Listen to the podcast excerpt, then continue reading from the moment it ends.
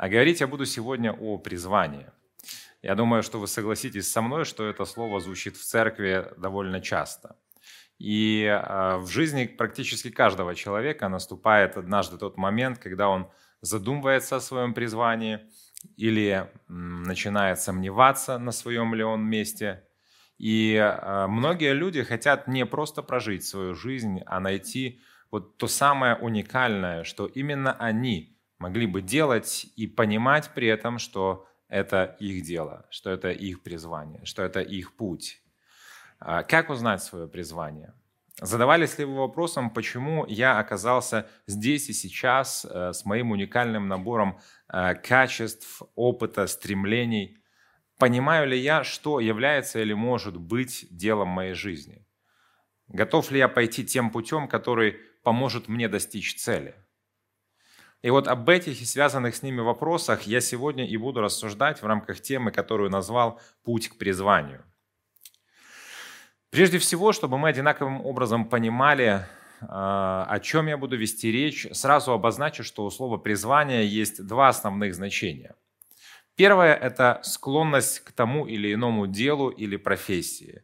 Кто-то склонен работать с людьми, кому-то по душе работа с машинами, кому-то с компьютером, кто-то хочет лечить людей, а кто-то хочет учить детей в школе. И в этой связи мы можем говорить о призвании учителя, автомеханика, врача, э, педагога и так далее. Также у человека может быть призвание, э, например, каким-то творческим видом деятельности, да, там, э, к примеру, к рисованию или к тому или иному виду спорта. И вот все это я бы назвал условно малым таким призванием, да, то есть склонность к какому-то делу, профессии и так далее. А, второе значение слова «призвание» — это нечто а, более глобальное. Это как дело всей жизни, это наше назначение, это какая-то высшая цель, которую именно мы должны осуществить, наша миссия. И это что-то более а, масштабное, наверное, чем просто склонность к какой-то профессии или к какому-то делу. Я бы назвал это условно, опять же, глобальным призванием. Например, а, в этом смысле о матери Терезе можно сказать, что ее призванием а, глобальным было помогать бедным и обездоленным в Калькутте. А, о Марии можно сказать, что ее призванием было родить и воспитать Иисуса. Малое призвание, как склонность к чему-то, может предопределить наше глобальное призвание, поэтому нельзя, скажем так, пренебрегать да, одним или другим. Э, при этом нельзя исключить, что малое призвание может однажды стать делом всей нашей жизни. И может быть именно оно нам указывает на то, а, к чему мы предназначены. А, замечу, что и первое, и второе значение слова «призвание» может реализовываться как в нашей обычной жизни, так и в церкви. Потому что, а, по крайней мере, из того, что я слышу в церквях, чаще всего можно сделать вывод о том, что призвание – это вот только что-то связанное со служением – только что-то связанное с особой миссией какой-то человека в церкви, там, а, в вере там, и так далее.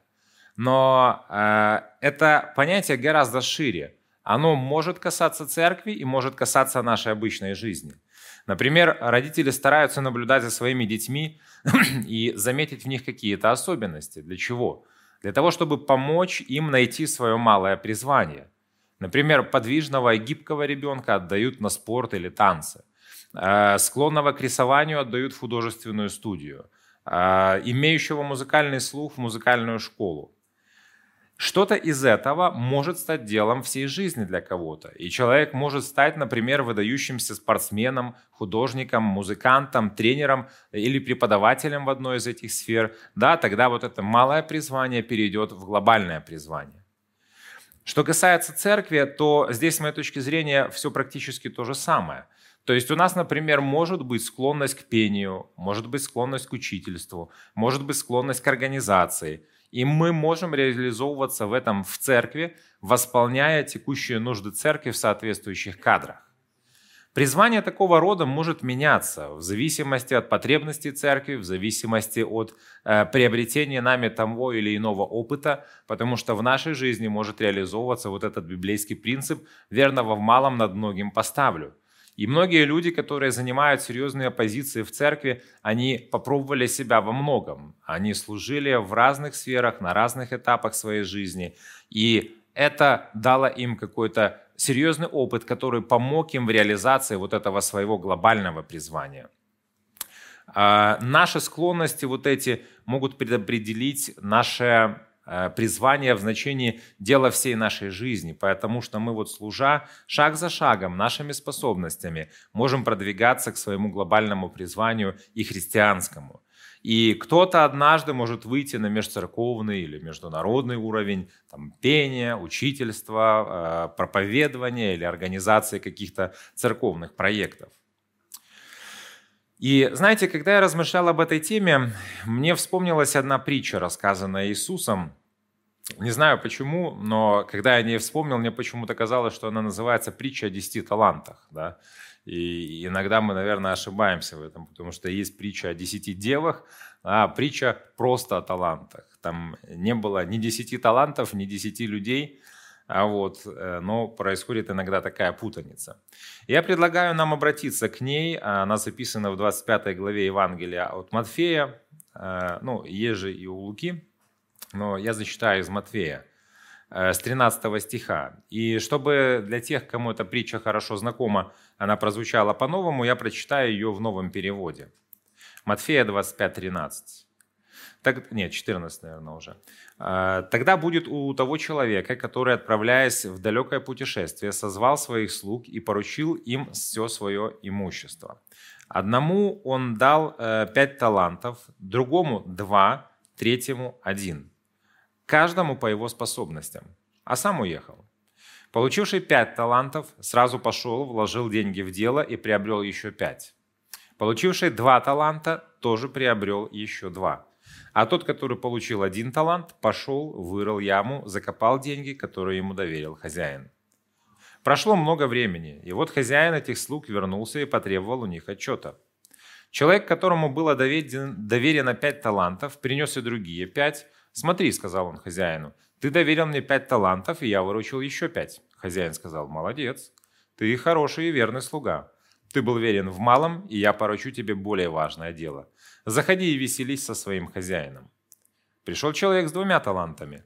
«Хозяин», — сказал он, — «ты доверил мне два таланта. Смотри, я выручил еще два». Хозяин сказал, «Молодец, ты хороший и верный слуга. Ты был верен мне в малом, и я смогу поручить тебе более важное дело. Заходи и веселись со своим хозяином». Затем пришел и тот, которому был доверен один талант.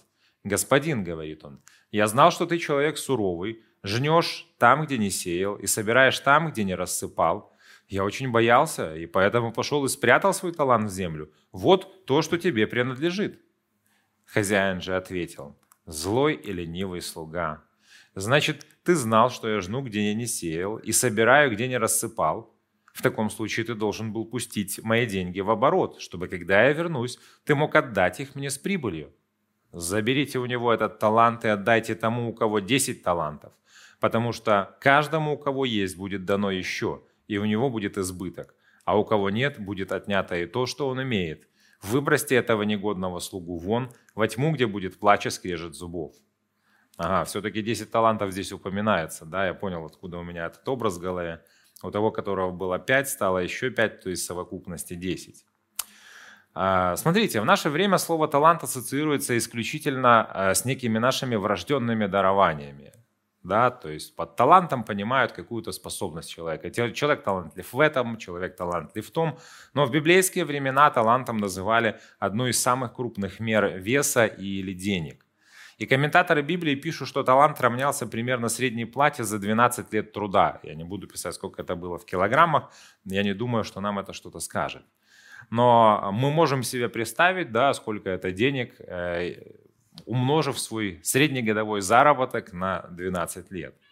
То есть господин в этой притче дал э, своим слугам определенное количество денег. И из нее, из этой притчи можно сделать ряд ценных выводов применительно к нашей теме. Э, первое, на что я хочу обратить наше внимание, это то, что согласно записанному в 15 стихе, можно обратиться к нему, каждому из слуг была дана сумма денег, соответствующая его способностям. Самому способному 5 талантов. Это не было случайное распределение, оно было с чем-то связано. А человеку со средними способностями 2 таланта и человеку с минимумом способностей 1 талант. И вот эта деталь говорит нам о том, что Бог распределяет труд и возможности между нами в соответствии с нашими способностями. Если бы пять талантов были даны человеку с минимальными способностями, то эта непосильная ответственность раздавила бы его. А если человеку с большими способностями, наоборот, был бы дан один талант, то он был бы недоволен и деградировал. Если человеку молодому, не имеющему житейского опыта, не имеющему опыта служения в разных церковных позициях, э, поручить, положим, пасторское служение, то эта ноша раздавит его. Это только со стороны кажется, что это так легко, красиво, что это некая звездная миссия, да, что ты в почете у всех на виду и так далее. Но на самом деле это тяжкая ноша. И такому человеку будет плохо. Пострадает он сам, пострадает его семья, пострадает церковь. Его способности еще не позволяют ему справиться с таким огромным капиталом, образно говоря. И в то же время наоборот, если пастор церкви, который не один год нес пасторское служение, в силу жизненных обстоятельств переедет в другую страну, и там в поместной церкви все позиции будут закрыты местными служителями, то он будет работать на холостых оборотах. Он сядет на лавочку вместе со всеми и постепенно будет деградировать, теряя свой потенциал от бездействия. Так это работает. И этот же принцип актуален для светской сферы. Есть люди, которые способны управиться с большим капиталом, а есть те, которые не справляются даже с малым. Второй вывод состоит в том, что способности у всех разные, а поэтому и призвание у каждого из нас разное. Это связано как минимум с двумя факторами, если говорить о церкви. Церкви нужны посвященные люди э, в самых разных позициях. Нам не нужна э, церковь там, из 100 проповедников или из 100 вокалистов или из 100 учителей воскресной школы. Нам нужно, чтобы у нас были закрыты все позиции. Но при этом нужно понимать э, одну важную вещь, что наша позиция, наши способности не дают повода делить церковь на крутых и лузеров. Да? Если мы считаем кого-то крутым музыкантом, проповедником, учителем, то мы делаем это, или, по крайней мере, должны делать не в сравнении с другими членами церкви, которые не достигли такого уровня или, может быть, не несут именно этого служения. Мы можем оценивать кого-то как крутого служителя, только сравнивая э, с ним же самим вчера и позавчера – да, именно так призывают оценивать детей, именно так призывают нас оценивать самих себя. Мы можем давать оценку его служению э, высокую за то и потому, что он качественно несет свое служение, развивается в нем, растет и восполняет чьи-то нужды, а не потому, что он лучше кого-то. В церкви не должно быть места сравнению. Третий вывод, который я сделаю из этой притчи, связан с тем, что она вообще говорит нам о двух категориях слуг э, – верных и неверных. Верные слуги, как мы прочитали, это те, которым было дано пять и два таланта, соответственно, и которые взяли свои таланты и пустили их в дело, чтобы э, в результате была получена прибыль. Неверный слуга, вместо того, чтобы использовать свои возможности, похоронил их, он спрятал полученный талант в землю. Верные рабы получили хвалу от господина, а, пошли на повышение, так сказать, да, и были приглашены на банкет к своему господину. А неверный раб потерпел полное фиаско. У него забрали талант, вместо похвалы он получил упрек от господина, и в итоге еще и был наказан. Вот это очевидное неодобрение со стороны господина бездействия негодного раба говорит нам о наличии у господина нашей жизни определенных ожиданий в сфере того, как мы используем заложенный им в нас потенциал. Совершенно очевидно, что мы несем ответственность перед Богом за эффективное использование э, своего потенциала, и однажды нам предстоит встретиться с Ним и дать Ему отчет. И совершенно не важно, наше призвание большое или маленькое. Нам дан один, два или пять талантов. А, неважно, значительно или незначительно это призвание или дело, которым мы занимаемся по человеческим меркам. Господь спрашивает с нас в пределах тех способностей, которые мы имеем. Ожидания от нас пропорциональны нашему потенциалу. Ведь смотрите, господин не предъявлял претензий к получившему два таланта, а почему ты заработал на них только два, а не пять? Нет, все было соразмерно. И это очень важный принцип, который мы должны учитывать. Я сегодня предлагаю каждому задаться вопросом, а к какой категории слуг могу отнести себя я? Я верный или неверный? Знаете, нам всем свойственно в большинстве своем, если мы там э, не пострадали э, душевно, если у нас нет там какой-нибудь внутренней травмы, э, комплекса какого-нибудь, нам всем свойственно в большинстве своем положительно оценивать себя. И, конечно, каждый из нас скажет, я верен, да, и мы будем думать о том, может быть, что мы там ходим в церковь, может быть, что-то делаем в церкви, а, там молимся, например, регулярно, Библию читаем. Но я сейчас говорю не об этой верности, я говорю не об отношениях с Богом, я говорю об использовании того потенциала, который в нас есть. И конкретизирующий вопрос для того, чтобы мы могли определить свою верность в этом вопросе, заключается в том, пускаю ли я свои таланты в дело, по жизни и или в церкви.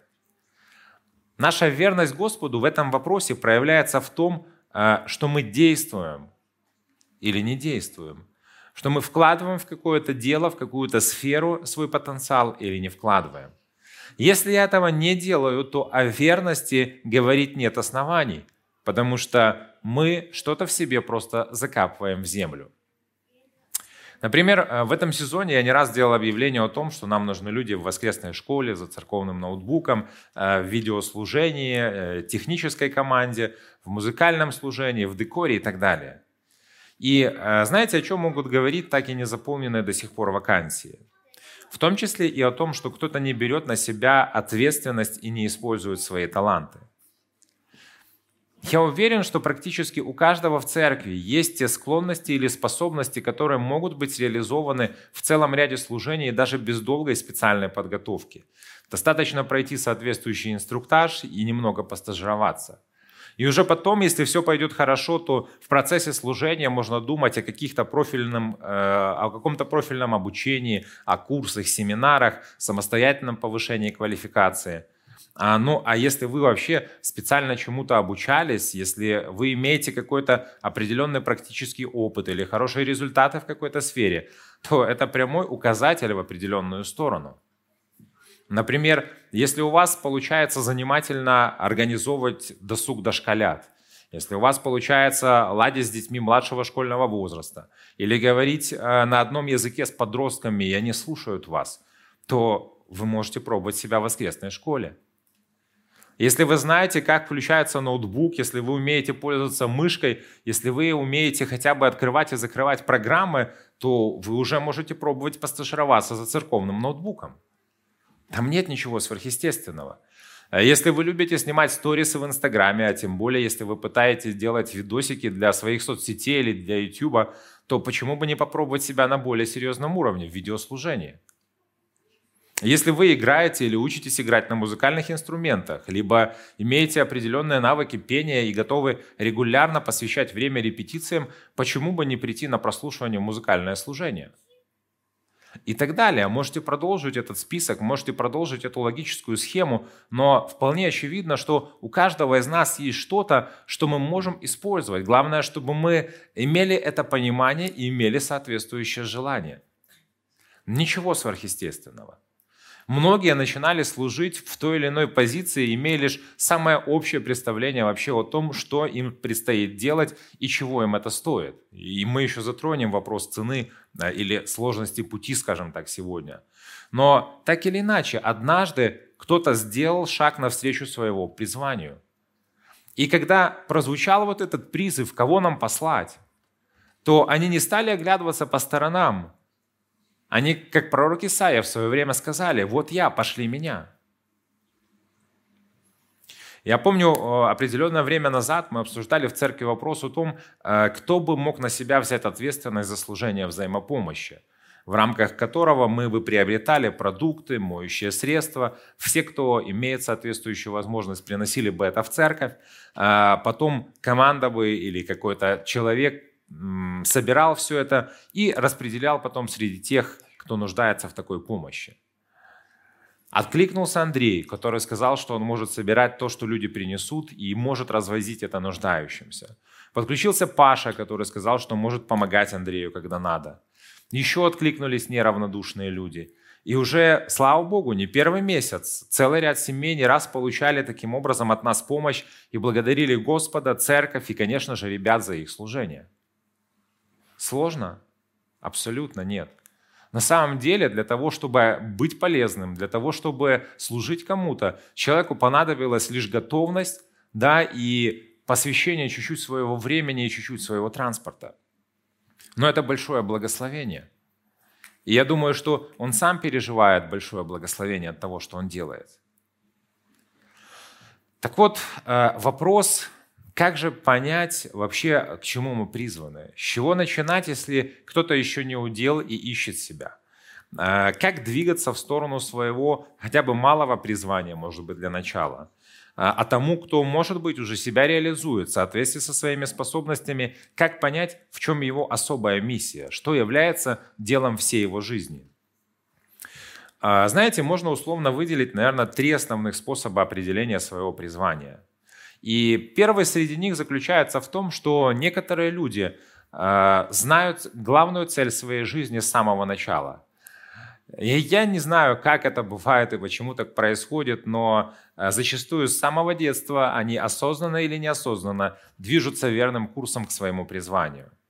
Есть писатели, которые уже в детстве писали книги, есть поэты, которые э, в детстве сочиняли стихи, есть пастора, которые уже в 10 лет, там, стоя на табуретке, проповедовали другим детям. А, есть бизнесмены, которые уже в школьные годы что-то успешно продавали, покупали.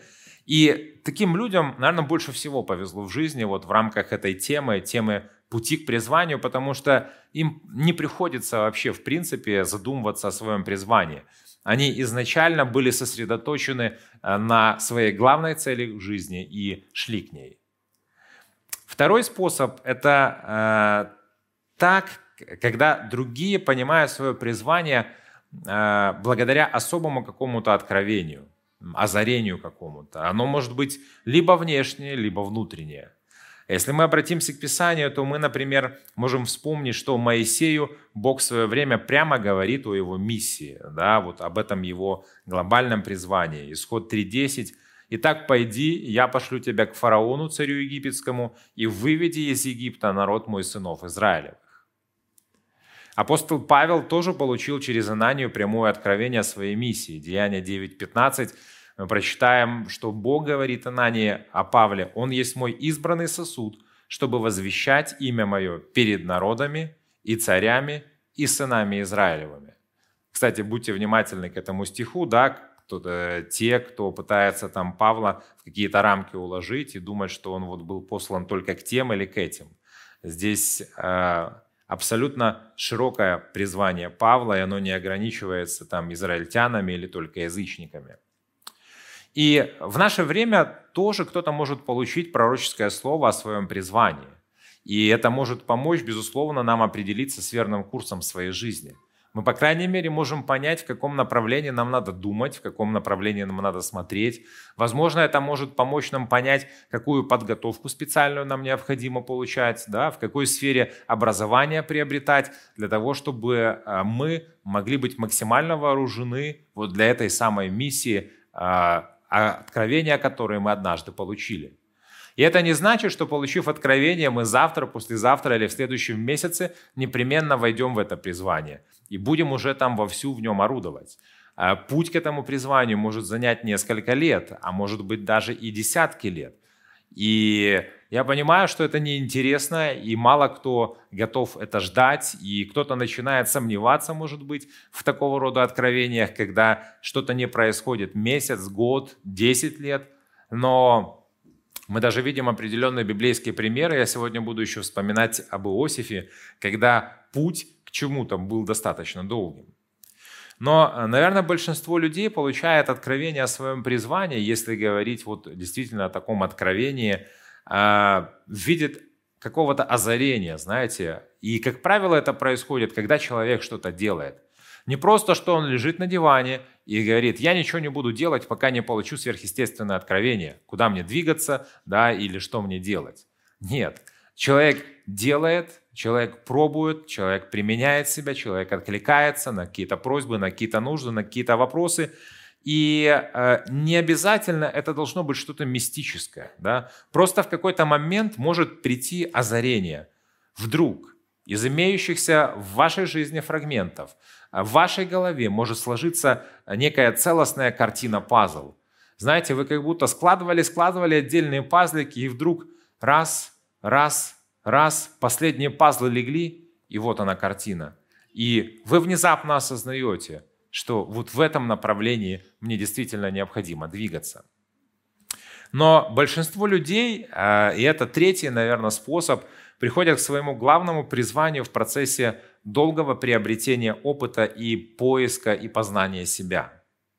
И им долго приходится собирать вот этот пазл, если уже использовать этот образ, э, пробуя вставить в общую картину, то один пазл не подходит, не сюда, наверное, сюда, пока отложу, то другой, ага, вот этот вроде стал, да, и мы можем испытывать отчаяние, мы можем порой терять надежду, но огромное удовлетворение мы можем испытать, если однажды мы сможем действительно верно оценить то, в чем мы действительно хороши, и отделить э, это от того, чем мы хотели бы заниматься. Знаете, иногда вот эти две вещи не совпадают. Э, то, в чем мы хороши, как правило, это указатель на вот это самое наше глобальное призвание – на то направление, в котором нам а, можно и стоит двигаться. Но есть определенные какие-то ситуативные вещи, которые предопределяют то, что мы хотим чем-то заниматься – Например, сейчас на рынке труда там востребована определенная профессия, да, там много программистов стало. И может быть у человека нет призвания для того, чтобы этим заниматься. Но это дает сейчас стабильный доход, это дает сейчас определенную финансовую свободу, это дает сейчас определенную мобильность в плане там непривязанности к офису. И многие, интересуясь этой профессией, идут в эту сферу. Но после того, как мы понимаем, для чего мы были заточены – то знаки на дороге нашей жизни приобретают явственный смысл, и мы можем, наконец, стать на путь своего вот этого глобального призвания. Наверное, иногда может быть сочетание вот каких-то из этих способов. Что-то мы можем уже видеть в своем детстве, а, что-то а, для нас проясняется там в юношестве или в зрелые годы, и какая-то картина а, полноценная складывается гораздо позже.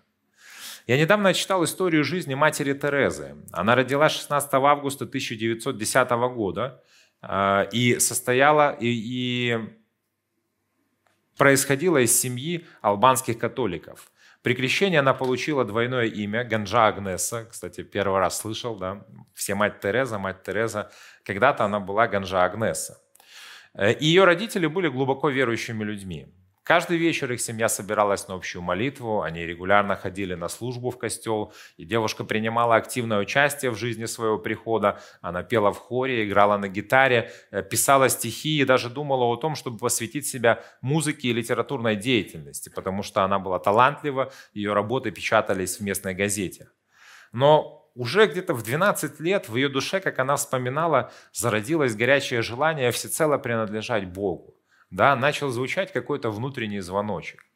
И тогда она э, старалась отбросить от себя эти мысли, была какая-то определенная внутренняя борьба, поиск себя. Но тем не менее, когда ей исполнилось 18 лет, она приняла окончательное решение стать миссионерской и всецело посвятить себя Богу. Этому решению предшествовала долгая внутренняя борьба, потому что у нее была привязанность к семье, у нее, как и у многих других, была мечта о собственных детях, о доме. И по ее воспоминаниям, когда она все-таки ответила Христу «да», то она почувствовала, как ее сердце наполнилось неописуемой радостью. Она э, написала письмо с просьбой отправить ее в орден сестер Богоматери Латеранской в Ирландии, э, где занимались подготовкой учителей для начальных школ в Индии – ее приняли туда, и вот в 18 лет она отправилась в Дублин, где начала свой монашеский путь. Там она получила уже вот это имя, которое нам известно всем, Мария Тереза. И через год, э, как монахиня э, и как учитель, она отправилась в далекое путешествие в индийскую Калькутту, где и стала работать учительницей географии и истории в местной католической школе. Через 15 лет она стала директором этой школы. А еще через два года Тереза ехала в переполненном индийском поезде и э, увидела толпу людей, очень бедных. Многие из них были крайне изнурены, кто-то умирал от голода – и это настолько потрясло ее, что в ее сердце как-то по-новому прозвучали слова Иисуса. «А, «Так как вы сделали это одному из всех братьев моих меньших, то сделали мне».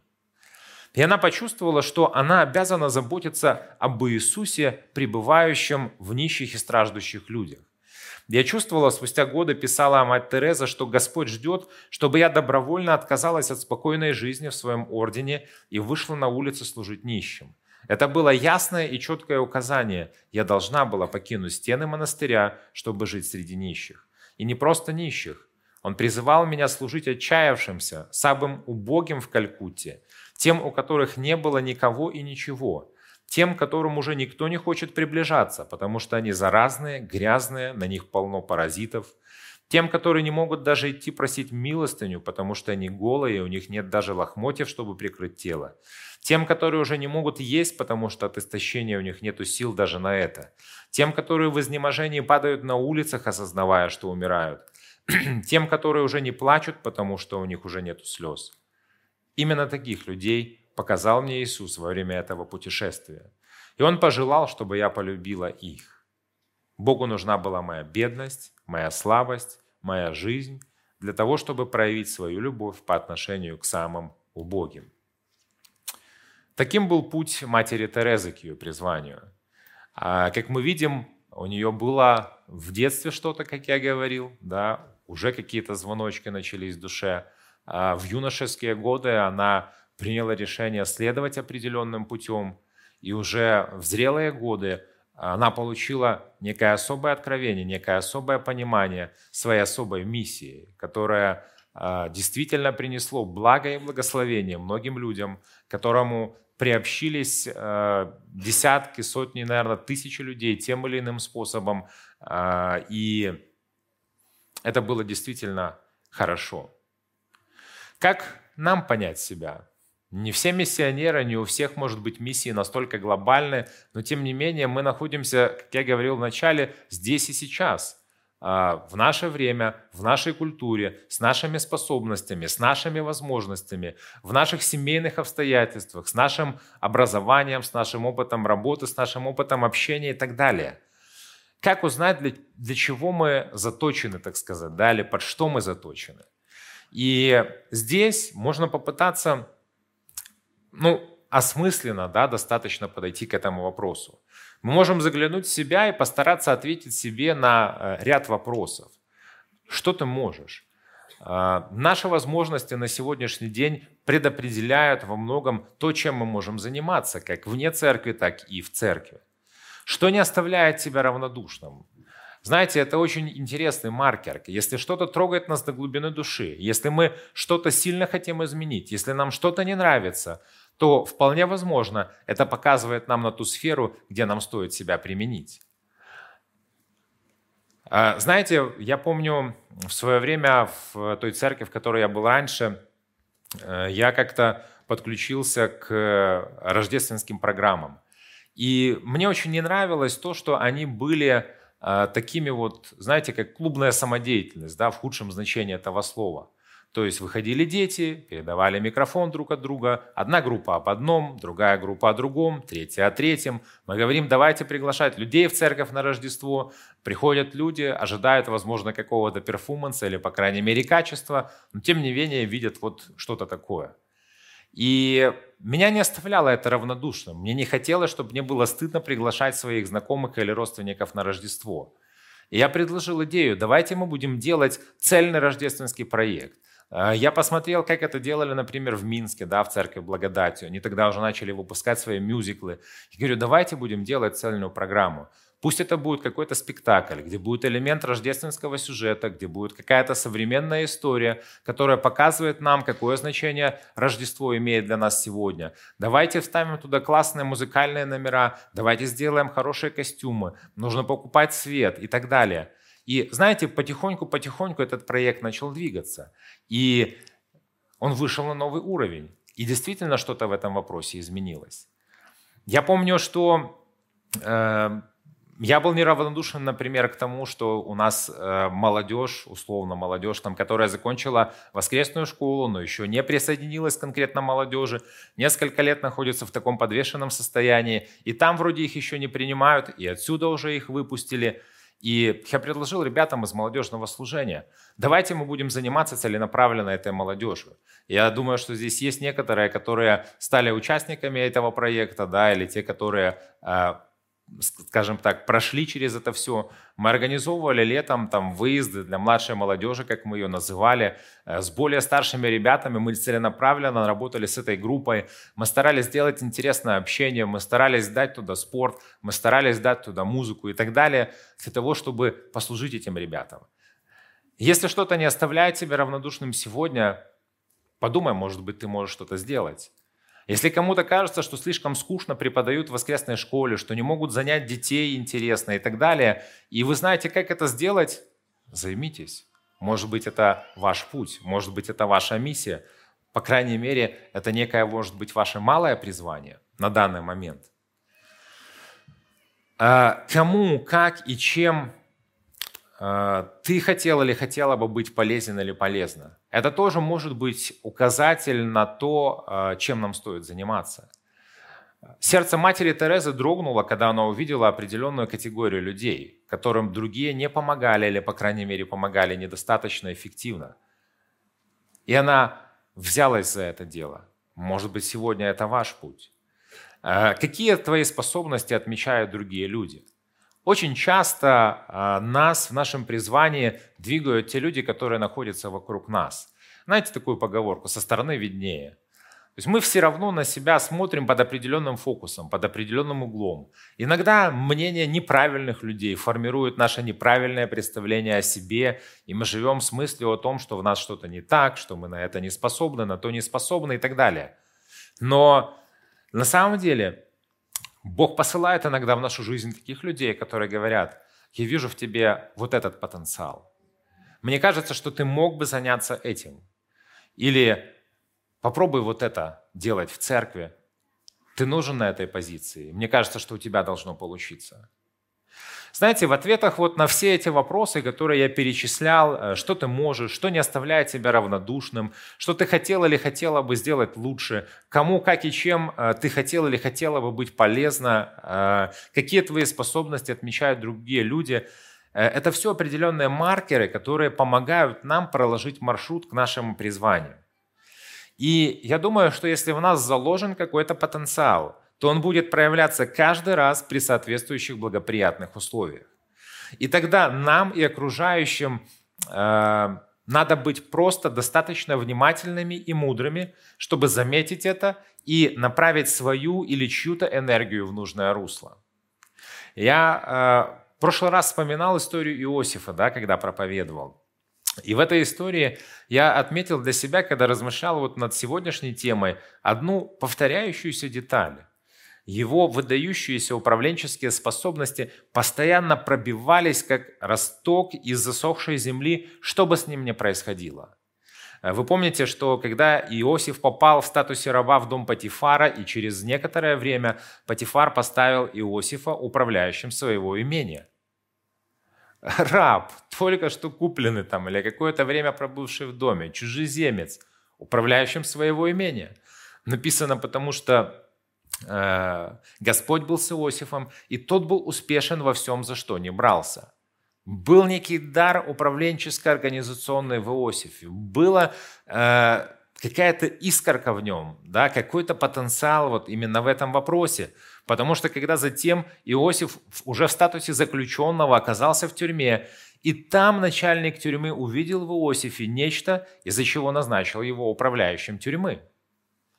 И, наконец, когда Иосиф оказался перед фараоном и истолковал сон фараона, то одного разговора с Иосифом фараону было достаточно, чтобы назначить Иосифа управляющим и всего Египта. Он понял, что Иосиф тот самый человек, который нужен на этой позиции. Смотрите, потенциал Иосифа не раз замечался теми, кто был рядом с ними, и эти люди давали возможность реализовать этот потенциал. Может быть, вы находитесь с обратной стороны. Может быть, вы не тот человек, которому нужно реализовать свой потенциал. И вы уже нашли свое малое призвание, а может быть, кто-то и свое глобальное призвание. Но может быть, вы э, можете быть патифаром, э, фараоном или начальником тюрьмы, да, если использовать образы из этой истории – и, может быть, вы можете заметить чей-то потенциал и сказать человеку об этом, для того, чтобы стимулировать его к той или иной активности, для того, чтобы э, указать ему некий путь, которым, может быть, он сам в данный момент не видит, сомневается, боится и так далее. Э, знаете, путь к призванию, вот особенно во втором значении этого слова, да, глобальному такому призванию, бывает достаточно непростым. И здесь я снова обращусь к истории Иосифа. С одной стороны, а, еще в юношеском возрасте, мы помним, Иосиф видел пророческие сны, которые говорили о том, что однажды он станет правителем, и братья и родители поклонятся ему. Да? Напомню, там Бытие 37 глава, 7 э, стих. «Вот мы вяжем снопы посреди поля, сон свой рассказывает Иосиф, да, и вот мой снов встал и встал прямо, и вот ваши снопы стали кругом и поклонились моему снопу. И второй сон двумя стихами ниже. Вот солнце и луна и одиннадцать звезд поклоняются мне. Отец возмутился, братья озлобились, а, и я не знаю, как Иосиф как бы реагировал на этот сон. Написано только, что а, отец его этот сон запомнил, да. Но Полная картина его миссии стала очевидной для самого Иосифа, похоже, много лет спустя. Когда он практически после 20-летней разлуки встретился в Египте со своими братьями, продавшими его в рабство, то он сказал им, Бытие 45.8, «Итак, не вы послали меня сюда, но Бог, который и поставил меня отцом фараону и господином во всем доме его, и владыкою во всей земле египетской. И там дальше он в этом смысловом отрывке говорит, для того, чтобы в том числе спасти и землю египетскую, да, и вас, и всех от этого голода, который здесь разразился вот в это время. Великая миссия, а, завидное положение – но чтобы войти вот в это свое призвание, Иосиф прошел достаточно долгий путь. А мы с моим сыном пересматривали, переслушивали, перечитывали эту историю, и я попытался временные такие рамки расставить. Да, и получается, что 17 лет было Иосифу, когда его продали в рабство, 30 лет ему было, когда его э, назначил фараон управляющим в Египте, да, 7 лет было плодородных, и два года спустя он встретился со своими братьями. Да, путем нехитрых подсчетов можно понять, что в 30 лет, 39 лет произошла вот эта судьбоносная встреча. А, после 17 лет мы видим, что прошло достаточно долго времени. Да, ну или даже если думать о том, сколько времени прошло до того, как он стал управителем в Египте, все равно прошло 13 лет. Это серьезный срок. Немногие из нас готовы столько ждать, немногие из нас готовы проявлять терпение, настойчивость, немногие из нас способны не падать духом, не отчаиваться, но тем не менее э, продолжать продвигаться вперед э, с теми возможностями, в тех условиях, которые есть на данный момент. И однажды может наступить вот эта точка, когда вы достигнете, когда мы достигнем того, что будет являться нашим глобальным призванием. Иосиф дождался своего призвания. Иосиф прошел достойно этот путь. Иосиф э, вошел в свое призвание. И пусть Бог благословит, чтобы у каждого из нас тоже это получилось. Мы можем вспомнить еще и другие библейские примеры того, как людям не просто и порой не быстро приходилось входить в свое глобальное призвание. Можно вспомнить пример Моисея. Да, его жизнь вообще была довольно тернистой. А, у него были периоды сомнения, у него были э, периоды неверия, может быть, в себя. У него были тяжелые моменты непризнания, неприятия своей семьей, своим народом. Но он шел по этому пути. А, и он действительно выполнил свою миссию. Он с Божьей помощью вывел израильский народ из земли египетской и подвел их, пусть и через тернистый сорокалетний путь, к земле обетованной, после чего Иисус Навин подхватил эту эстафету. Призвание. Мы говорим сегодня о нем. И я думаю, что мы понимаем уже, если не понимали до этого, что есть определенный путь к нему. Есть э, некое малое призвание, условно это так называю, не в смысле там, что оно какое-то незначительное, ненужное или слабое, как наша склонность к какому-то делу. И подобно тому, как молодые люди, заканчивая школу, пытаются понять, к чему они склонны, в какую сферу им идти поступать, так и нам всем на тех или иных этапах жизни нужно понять некий вектор своего движения – Нужно понять тот потенциал, который заложил наш Бог для того, чтобы мы применяли себя действительно там, где это принесет благословение. Наверное, наверное, мы, верующие люди, здесь находимся в более выгодном положении, да, потому что э, для многих людей вне церкви таким сдерживающим фактором э, является э, банально материальная составляющая. Я слышал исследования, например, про американский условно рынок труда, да, э, согласно которым большинство людей избирают себе специальность не в соответствии со своими способностями, не в соответствии со своим призванием. Они руководствуются банально экономической составляющей. То есть смотрят, в какой сфере сейчас можно больше заработать. И, наверное, белорусы в этом плане тоже не исключение. И многие из нас э, вынуждены в том числе и этот фактор учитывать. Иногда наступая на горло своей песни – образно говоря, да, идти в какую-то сферу, которая поможет нам прокормиться. Но почему я сказал о том, что верующие здесь находятся в более выгодном положении? У нас есть церковь, да, где мы все волонтеры, где материальная составляющая никакого фактора, э, никаким фактором, влияющим на ситуацию, не влияет. И уже здесь-то мы в полной мере можем реализовывать свой потенциал а, во славу Богу и на пользу людям. Главное понимать, да, если мы вспомним вот эту притчу о талантах, которую я говорил, что э, у каждого из нас что-то есть. Мы все что-то получили. Кто-то одно, кто-то другое, кто-то меньше, кто-то больше. Но, тем не менее, вот то, что мы имеем от Бога, изначально заложенное в нас, оно в идеале должно быть нами выявлено, развито и пущено в дело. А закапывать талант в землю неправильно, потому что мы несем ответственность перед Богом за э, эффективное использование этого таланта и за то, чтобы мы что-то делали. И верность Богу в этом отношении проявляется в том, чтобы мы действительно действовали, в том, чтобы мы действительно двигались и использовали свой потенциал, использовали свой дар, использовали свои способности и свои возможности. Я рассуждал о том, а, как нам понять этот потенциал. И говорил о том, что кто-то видит его с детства в себе и просто даже не задумываясь об этом, а, идет прямой наводкой к вот этой глобальной цели.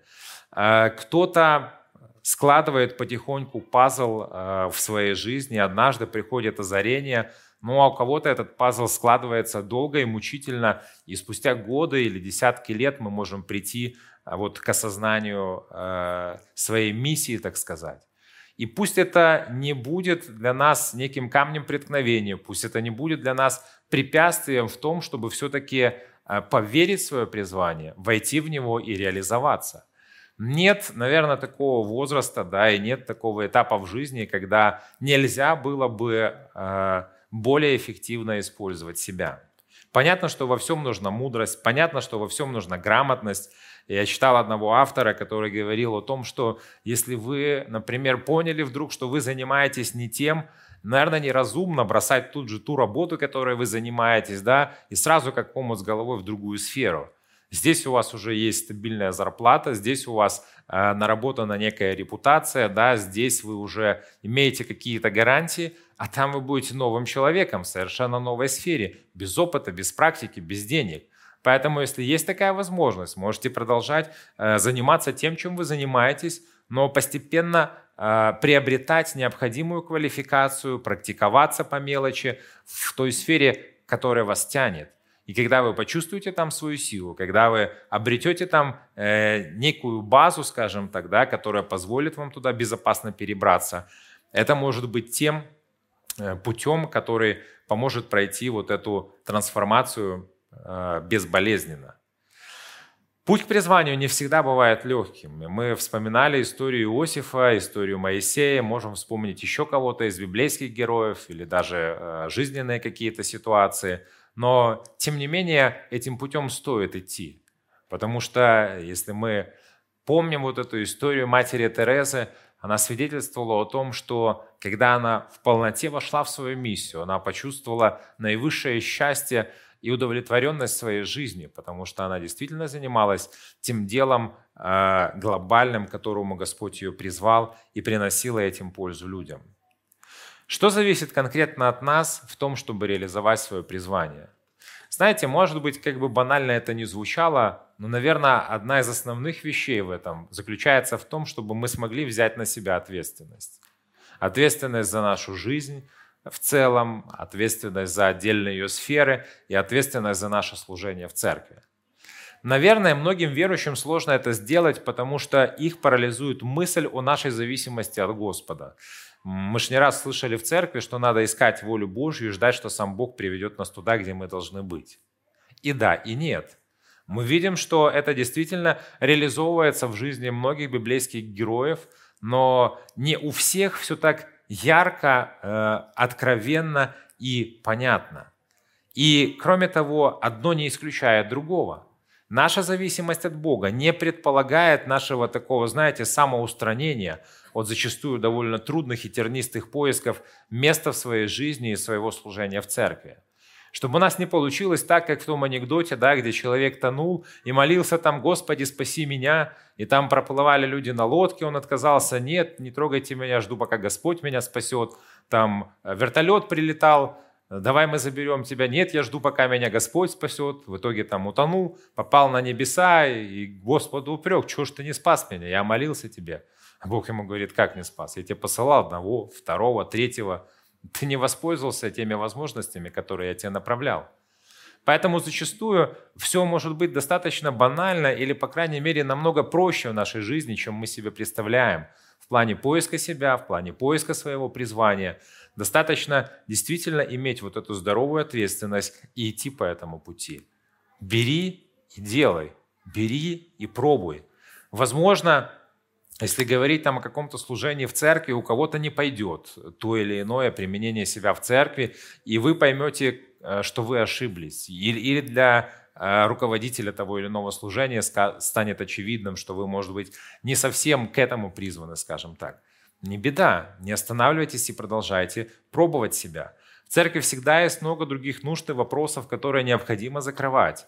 Поэтому можно пробовать себя еще в чем-то. Но если э, ты хоть какое-то время, пока получалось и была возможность, тем не менее верно выполнял взятое на себя служение, то однажды на небесах может прозвучать «Ты был верен мне в малом, и я могу получ- поручить тебе еще более важное дело».